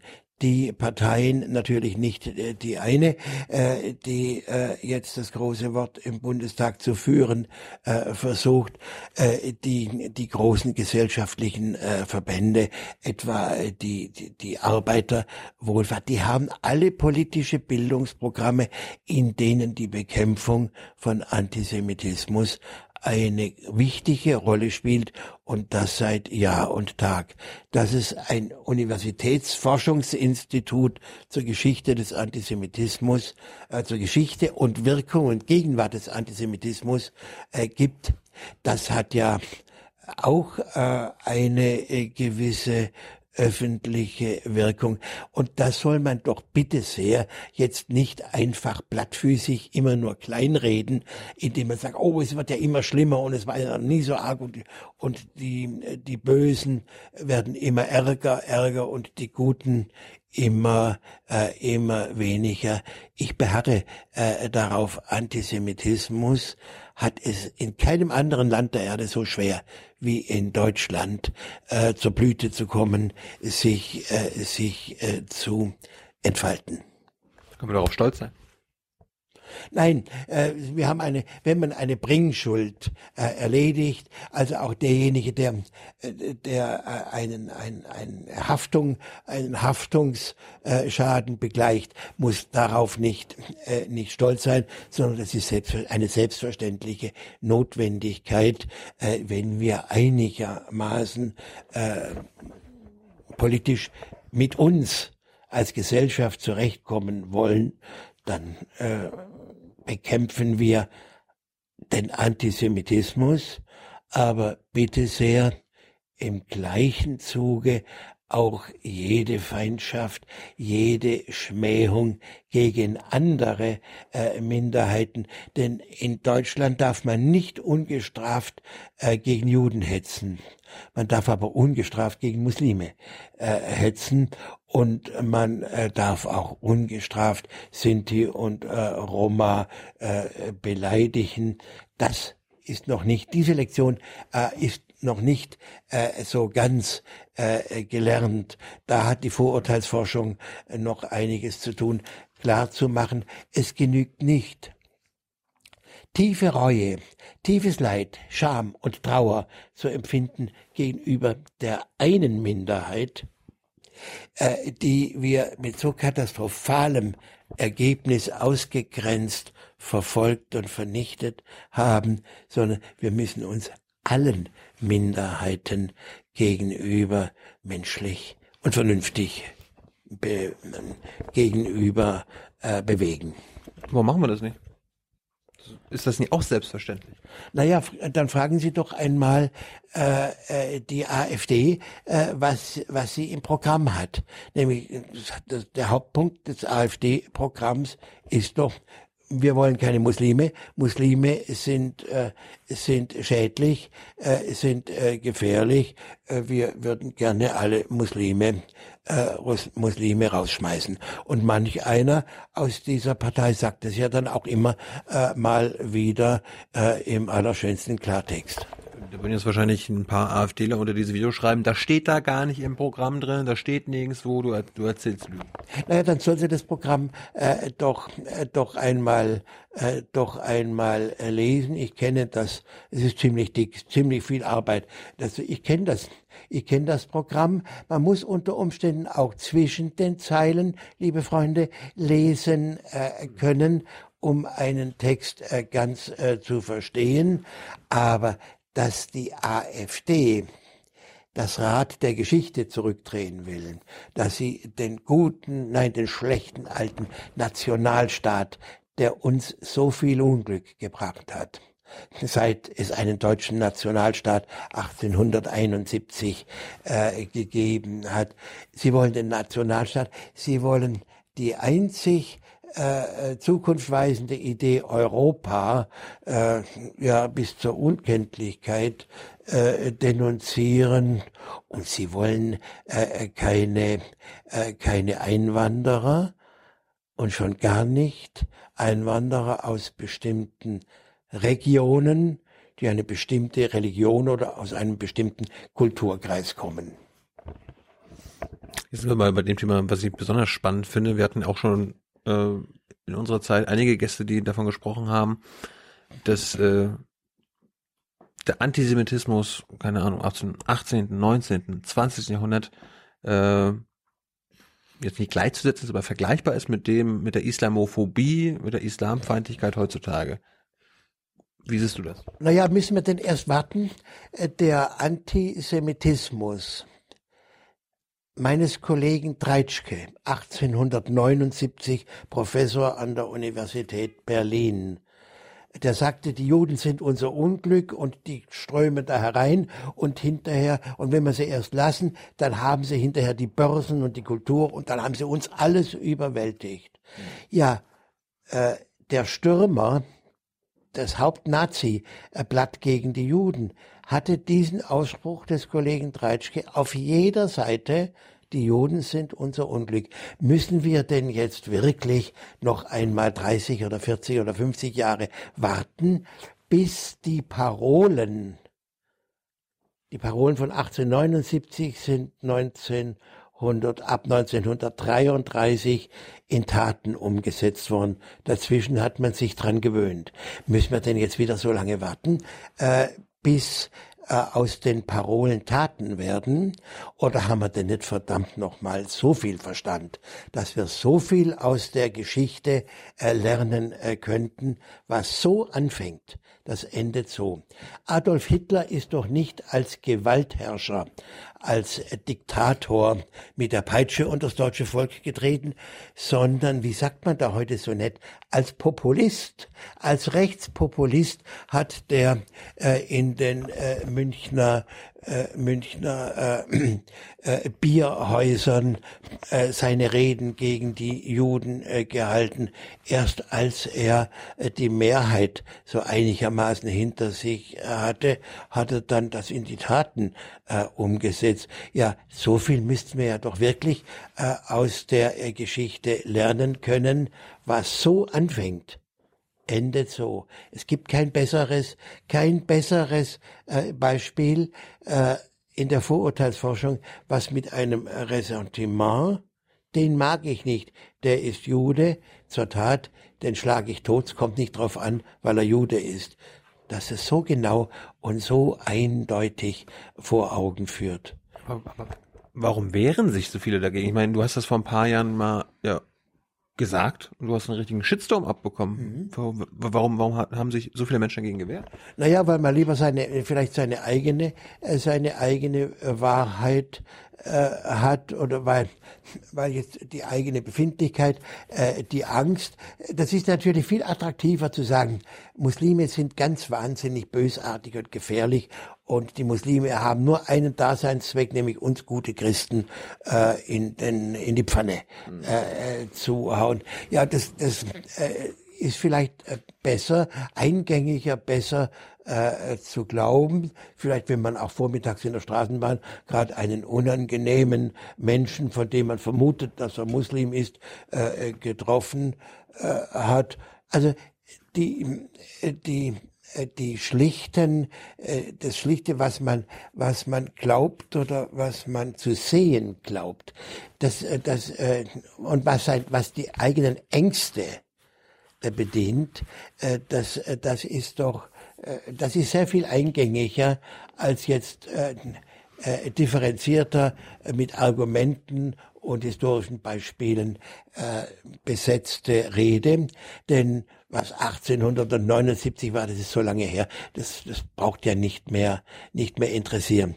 Ein Beispiel, äh, ich war einmal zur Oktoberfestzeit in München zu einem Vortrag über Ressentiments, über Muslimfeindschaft.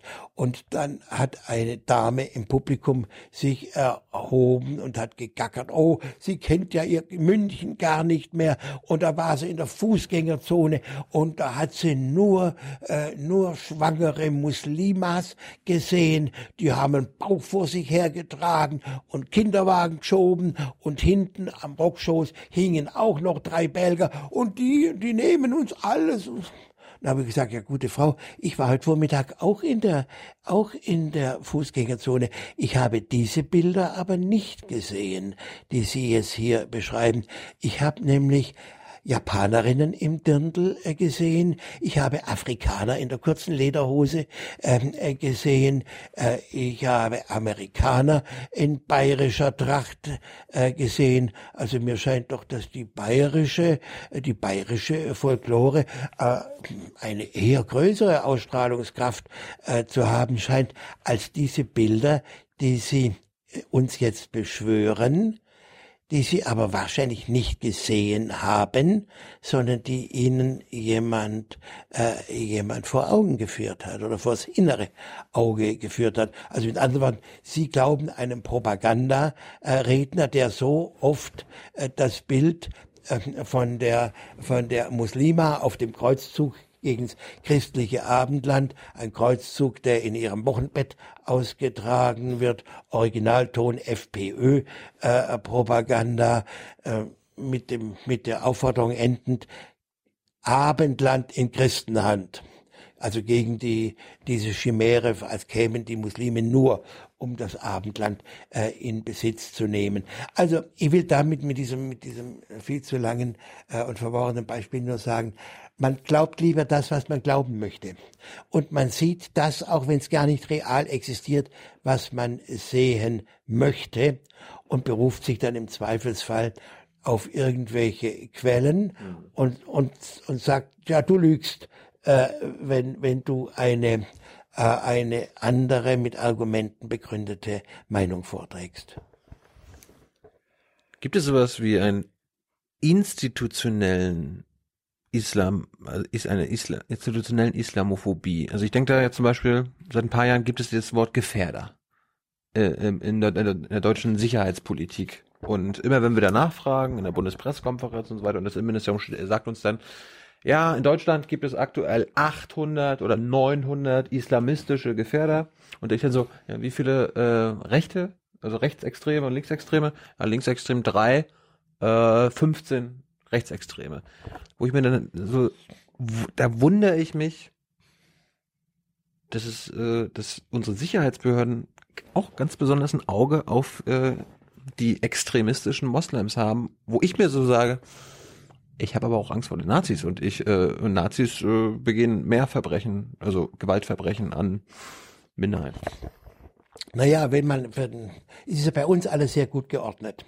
Man ist für die eine zuständig oder für die anderen, aber nicht für, nicht fürs Ganze. Man ist wahnsinnig überlastet, man hat Nebenjobs. Habe ich der heutigen Zeitung äh, entnommen, äh, dass im Falle des, des Weihnachtsmarktattentäters also eine hochgestellte, dafür zuständige äh, Persönlichkeit äh, so viel Nebentätigkeiten hatte, dass er sich das, dem eigentlichen Problem äh, gar nicht, äh, gar nicht äh, zuwenden konnte. Und ich habe von, äh, von Geheimdienstleuten und anderen äh, Sicherheits, Sicherheitsspezialisten schon so viel Unsinn, der aus dem, aus, aus, aus dem hohlen Ärmel äh, geschüttelt äh, wurde, äh, so viel so viel Vermutungen, aber mit hoher Überzeugungskraft vorgetragen sind, dass ich da wenig, äh, wenig glaube. Eine andere Frage, die ich gerne mal Leuten stelle, das ist eine Theorie von mir.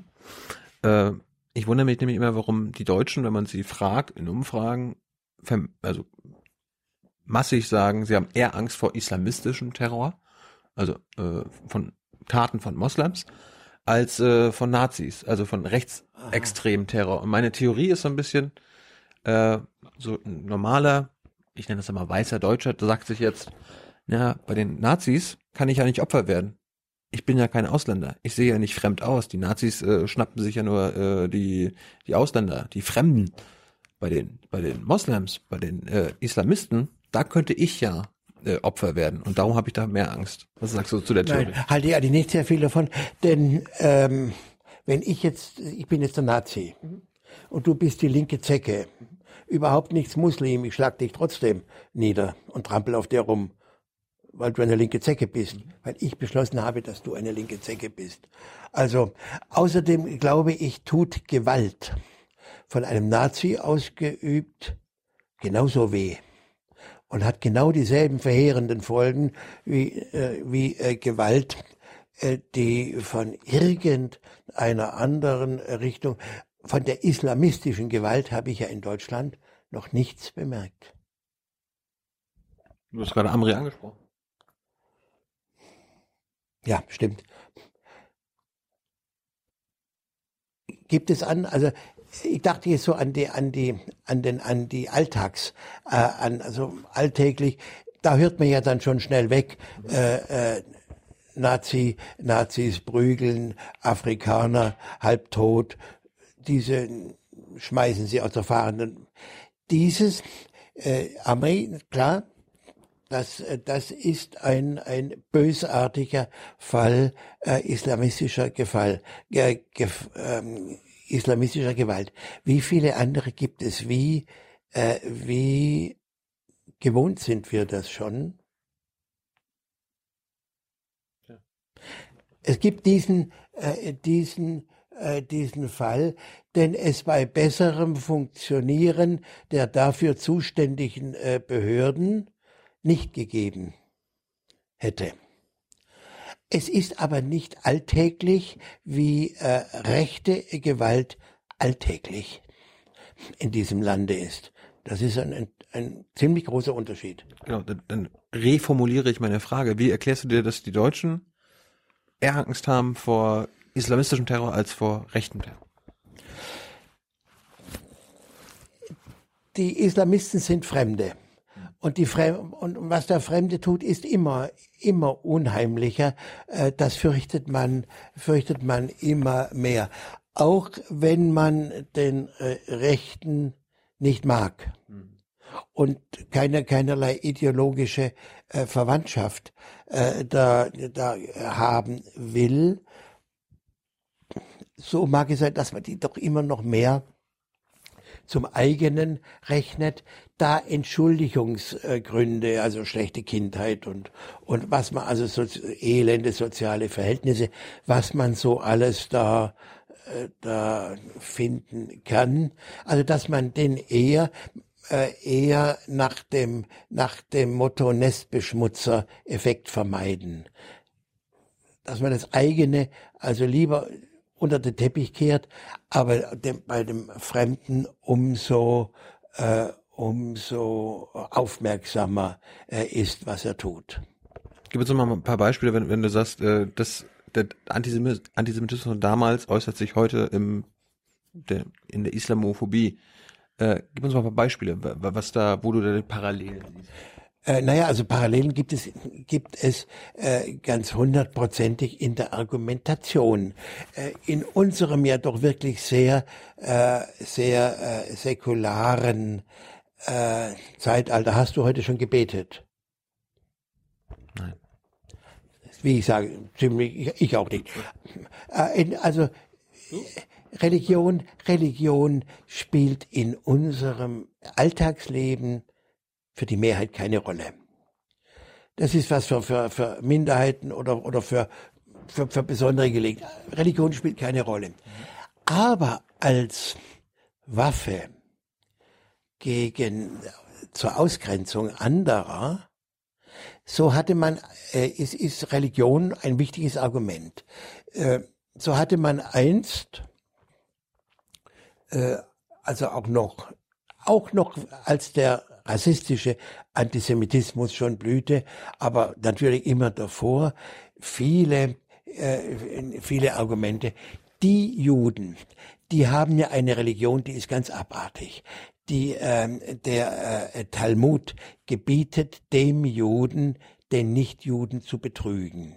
Der Talmud erlaubt es dem Juden, äh, jedes Verbrechen zu begehen, nicht gegen die eigene, gegen die, die, das eigene Volk, aber gegenüber den Nichtjuden darf, ist alles erlaubt.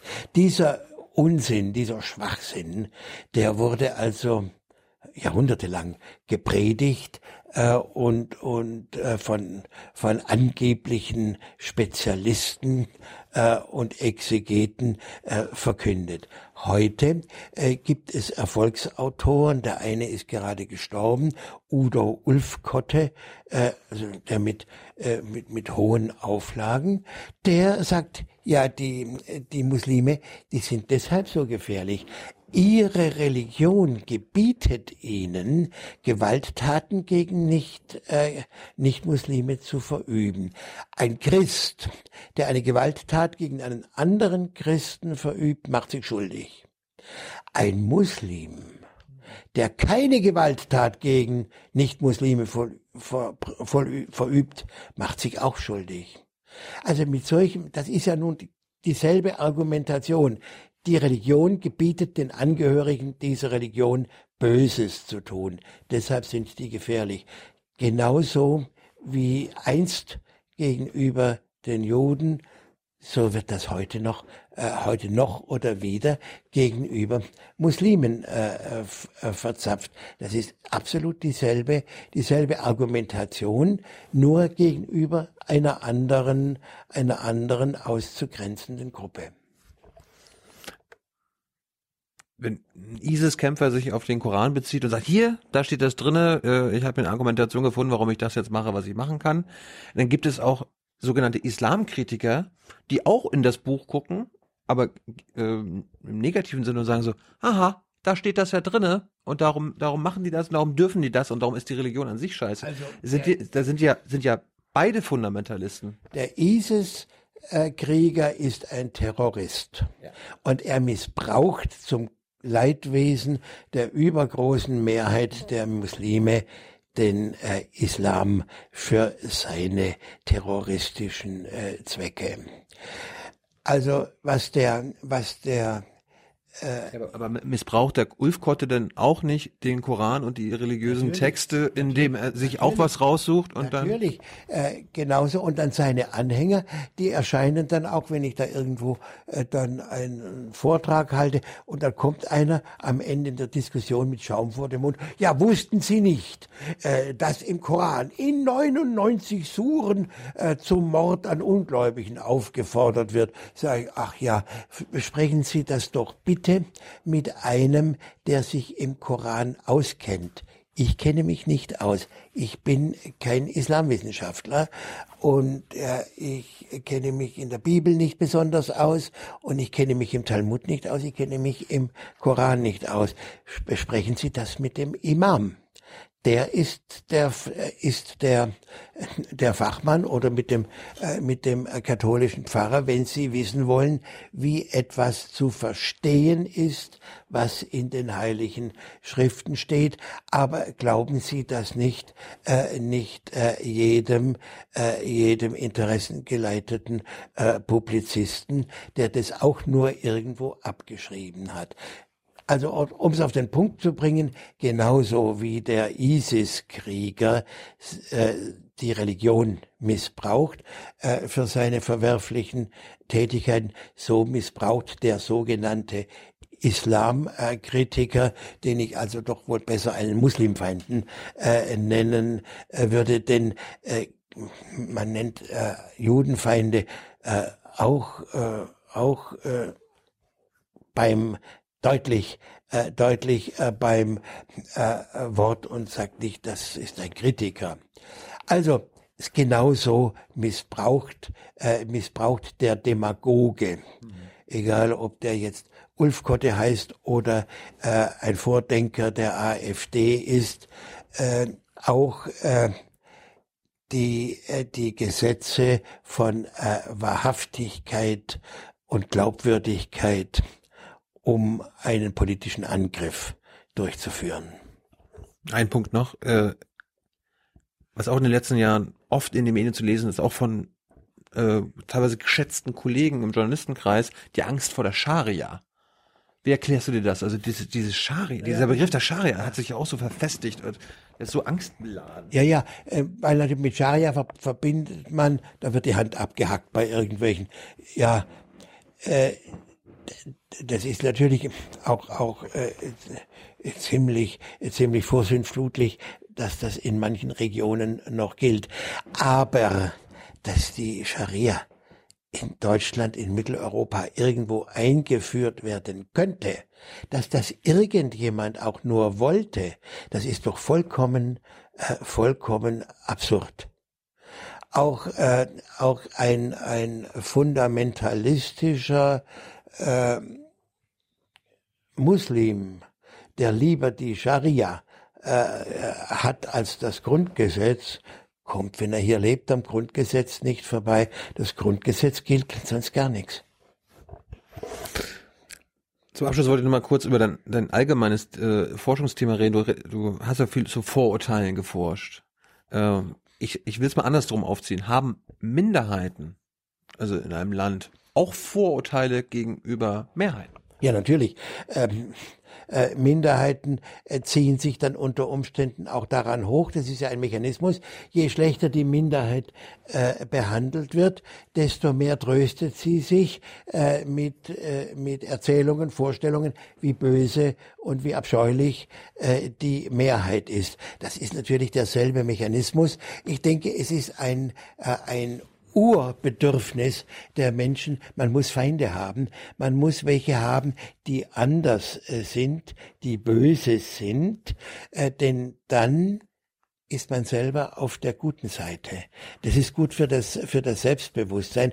Deshalb grenzt man Juden oder Sinti äh, und Roma oder Muslime aus und schreibt ihnen, schreibt ihnen Eigenschaften zu, die sie nicht haben, aber die sie haben sollen, damit man sie ausgrenzen, ausgrenzen kann. Und das stärkt das eigene Selbstbewusstsein ganz ungemein, denn dann sind wir, die wir uns darüber verständigen, dass ja diese oder, dass Frauen mit grünen Haaren äh, ganz böse sind, dann haben wir eine stabile Gemeinsamkeit, äh, die uns, äh, die uns Heimatgefühl, äh, die uns Zusammengehörigkeitsgefühl verleiht. Und da können wir sehr befriedigt und beruhigt auf die anderen schauen, die ja so blödsinnige Sitten und Gebräuche haben. Und das gilt natürlich nicht nur im Verhältnis Mehrheit-Minderheit, sondern das gilt auch äh, in zwischen Minderheiten untereinander. Das ist, äh, das ist äh, ja, weil weil da derselbe Mechanismus äh, funktioniert und das ist auch so ein ein Wunschbild, den man dann in der Mehrheit hat. Die Minderheit, Die müssen aber doch friedlich und freundlich miteinander sein. Wenn, wenn man also dann irgendetwas, ähm, ein soziales äh, Projekt für, für eine, für eine Bevölkerungsgruppe, äh, die man für Minderheit und für homogen hält, etwa Vietnamesen in Berlin, die einen äh, leiten sich von den Boat People im Westen ab, die anderen von Vertragsarbeitern der DDR.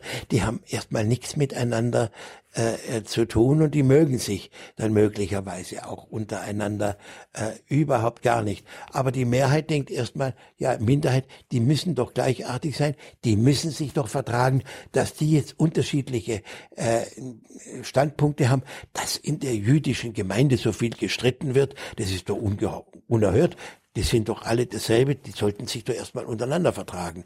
Es ist ein Wunschbild, das mit äh, mit also mit psychologischen äh, und emotionalen Realitäten überhaupt nichts zu tun hat. Werden wir als Menschen immer Vorurteile haben?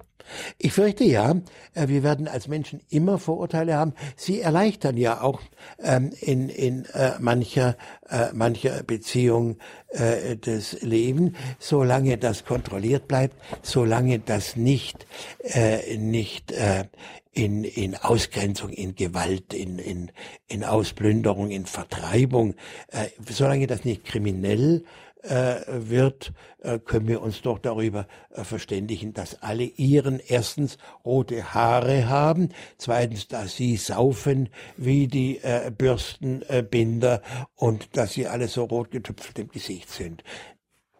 Das, das stärkt unsere Gemeins Gemeinsamkeit und auf diesem Level tut's noch nie, tut es noch niemandem äh, weh.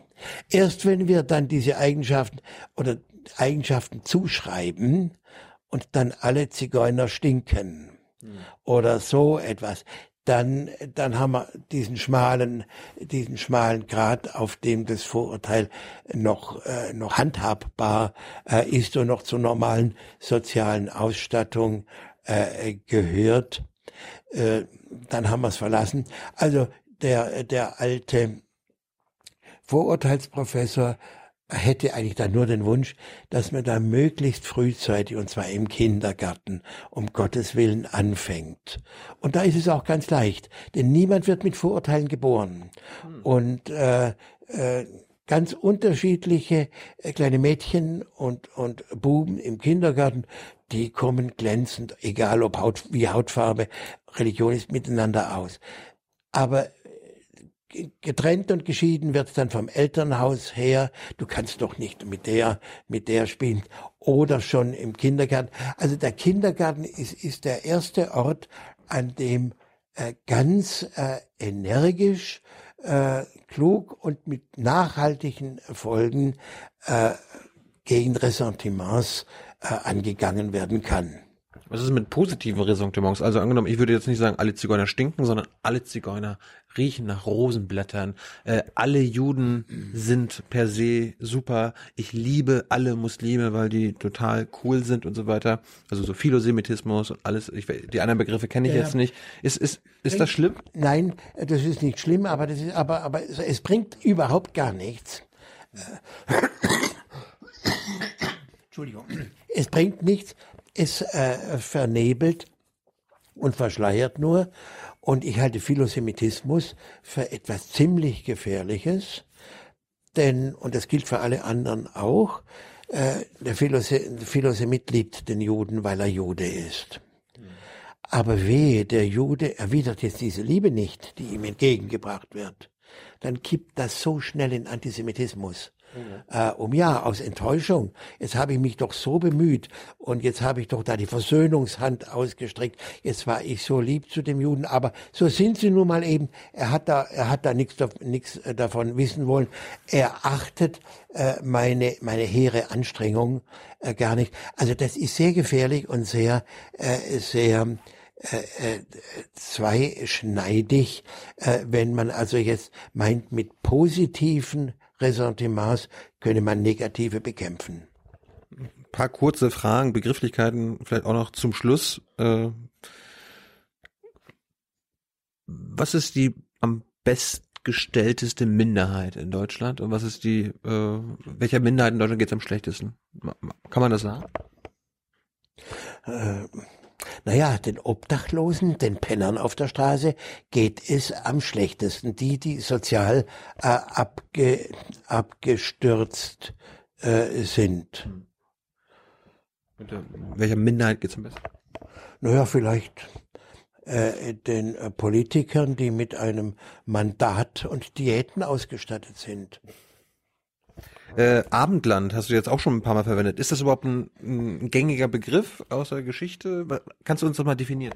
Abendland ist ursprünglich ein Kampfbegriff. Es gibt gar kein Abendland. Beziehungsweise wo, im, wo liegt es? Das, neben, neben dem Morgenland. Das Abendland war immer nach Bedarf äh, definiert. Es fing da mal, äh, mal in Italien an und hat aber dann schon äh, in Mitteleuropa aufgehört. Also das kann man beliebig beliebig äh, definieren, so wie wir auch die Grenzen des Morgenlandes nicht so genau äh, so genau äh, kennen.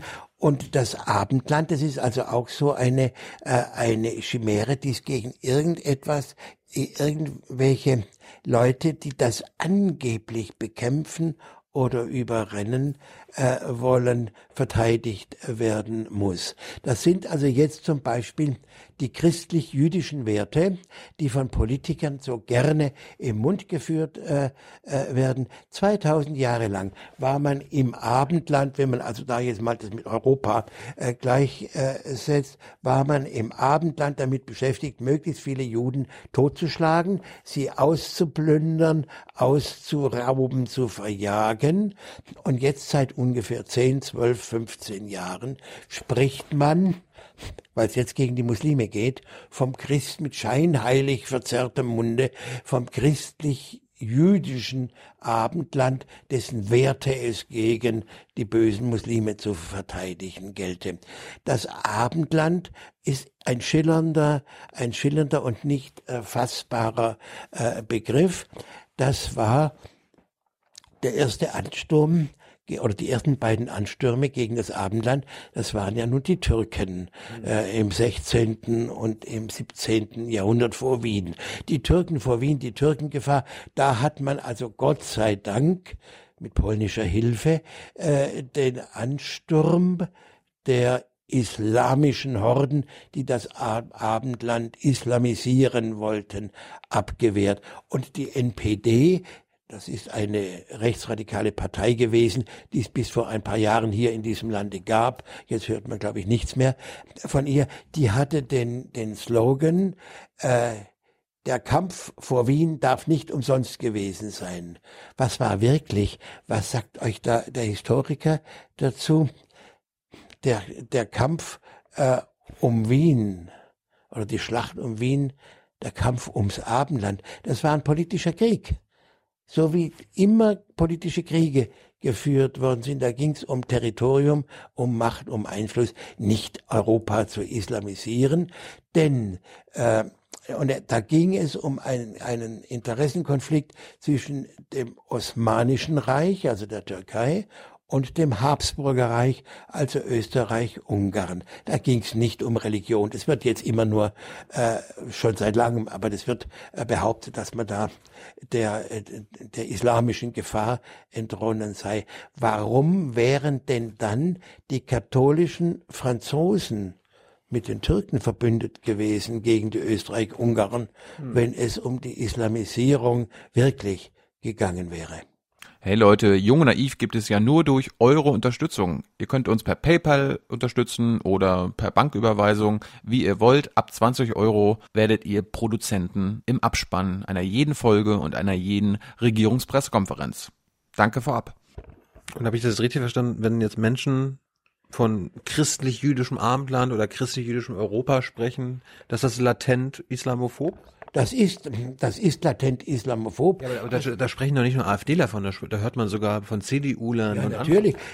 Man äh, muss ja einem Journalisten nicht sagen, wie leicht das ist, einen Begriff in die Welt äh, zu setzen. Und jüdisch klingt natürlich auch immer sehr, sehr, äh, sehr gut. Keiner von, von äh, CDU oder SPD oder sonstigen äh, Politikern, die vom christlich-jüdischen Abendland und dessen Werten säuseln, weil es ihnen der Redenschreiber so hineingeschrieben hat, hat doch da eine Ahnung von über das, was er sagt. Er meint in Wirklichkeit, Europa, äh, die europäischen äh, Werte müssen, äh, müssen verteidigt werden und wir wollen lieber Sitzklo als Stehklo und solche Sachen mag er im Hinterkopf äh, haben, aber das mit christlich-jüdisch, das muss man einmal, äh, einmal äh, geschickt lancieren und dann wird das wie in der Gebetsmühle weitergetrieben. Anderer negativer äh, Begriff, äh, die ethnische Säuberung. Das ist äh, nach diesem schrecklichen Genozid äh, in Jugoslawien aufgekommen. Ich finde diesen Begriff grauenhaft schon, weil er unterstellt, eine Säuberung ist ja was Notwendiges. Und also eine ethnische äh, Säuberung, also Hitler hat dann eine ethnische Säuberung durchgeführt, wenn man das, äh, das durchdenkt. Aber er ist dann auch aus, aus, man übernimmt ganz wahnsinnig schnell neue, neue Begriffe. Jeder redet von Vernetzung. Dieses Wort gab es vor, äh, vor paar Jahrzehnten überhaupt nicht. Kein Mensch, heute ist man Netzwerker und, und, und, und in, in jeder anständigen äh, Festrede kommt äh, das Wort Vernetzung äh, 18 Mal äh, mindestens vor. Also das, das ist jetzt den, den äh, Politikern ins Stammbuch, die also dann solche anscheinend gesetzte Begriffe dann einfach dann äh, ohne weiteres Nachdenken äh, benutzen, so wie auch ohne weiteres Nachdenken äh, manche Leute von polnischen Konzentrationslagern gesprochen haben, damit natürlich deutsche Konzentrationslager auf polnischem Boden äh, meinten und gar nicht ahnten, wie stark sie da die polnische Regierung erzürnen. Also empfehlen wir unseren Zuschauern, achtet auf eure Sprache und wer nicht islamophob ist und sein will, sollte vielleicht nicht vom christlich-jüdischen Abendland sprechen. Ja, oder sollte überhaupt immer nachdenken, äh, wenn er so einen Begriff äh, verwendet, woher kommt der denn und was wird denn damit beabsichtigt? Das gilt für Zionismus und alles Mögliche äh, genauso. Einfach kleines bisschen nachdenken, bevor man, äh, bevor man mit irgendwelchen Begriffen losplappert. Wolfgang, ganz schön. Wolfgang, danke für deine Zeit. Es war sehr interessant. Danke an euch für eure finanzielle Unterstützung. Ihr macht das hier alles möglich. Ciao. Ciao.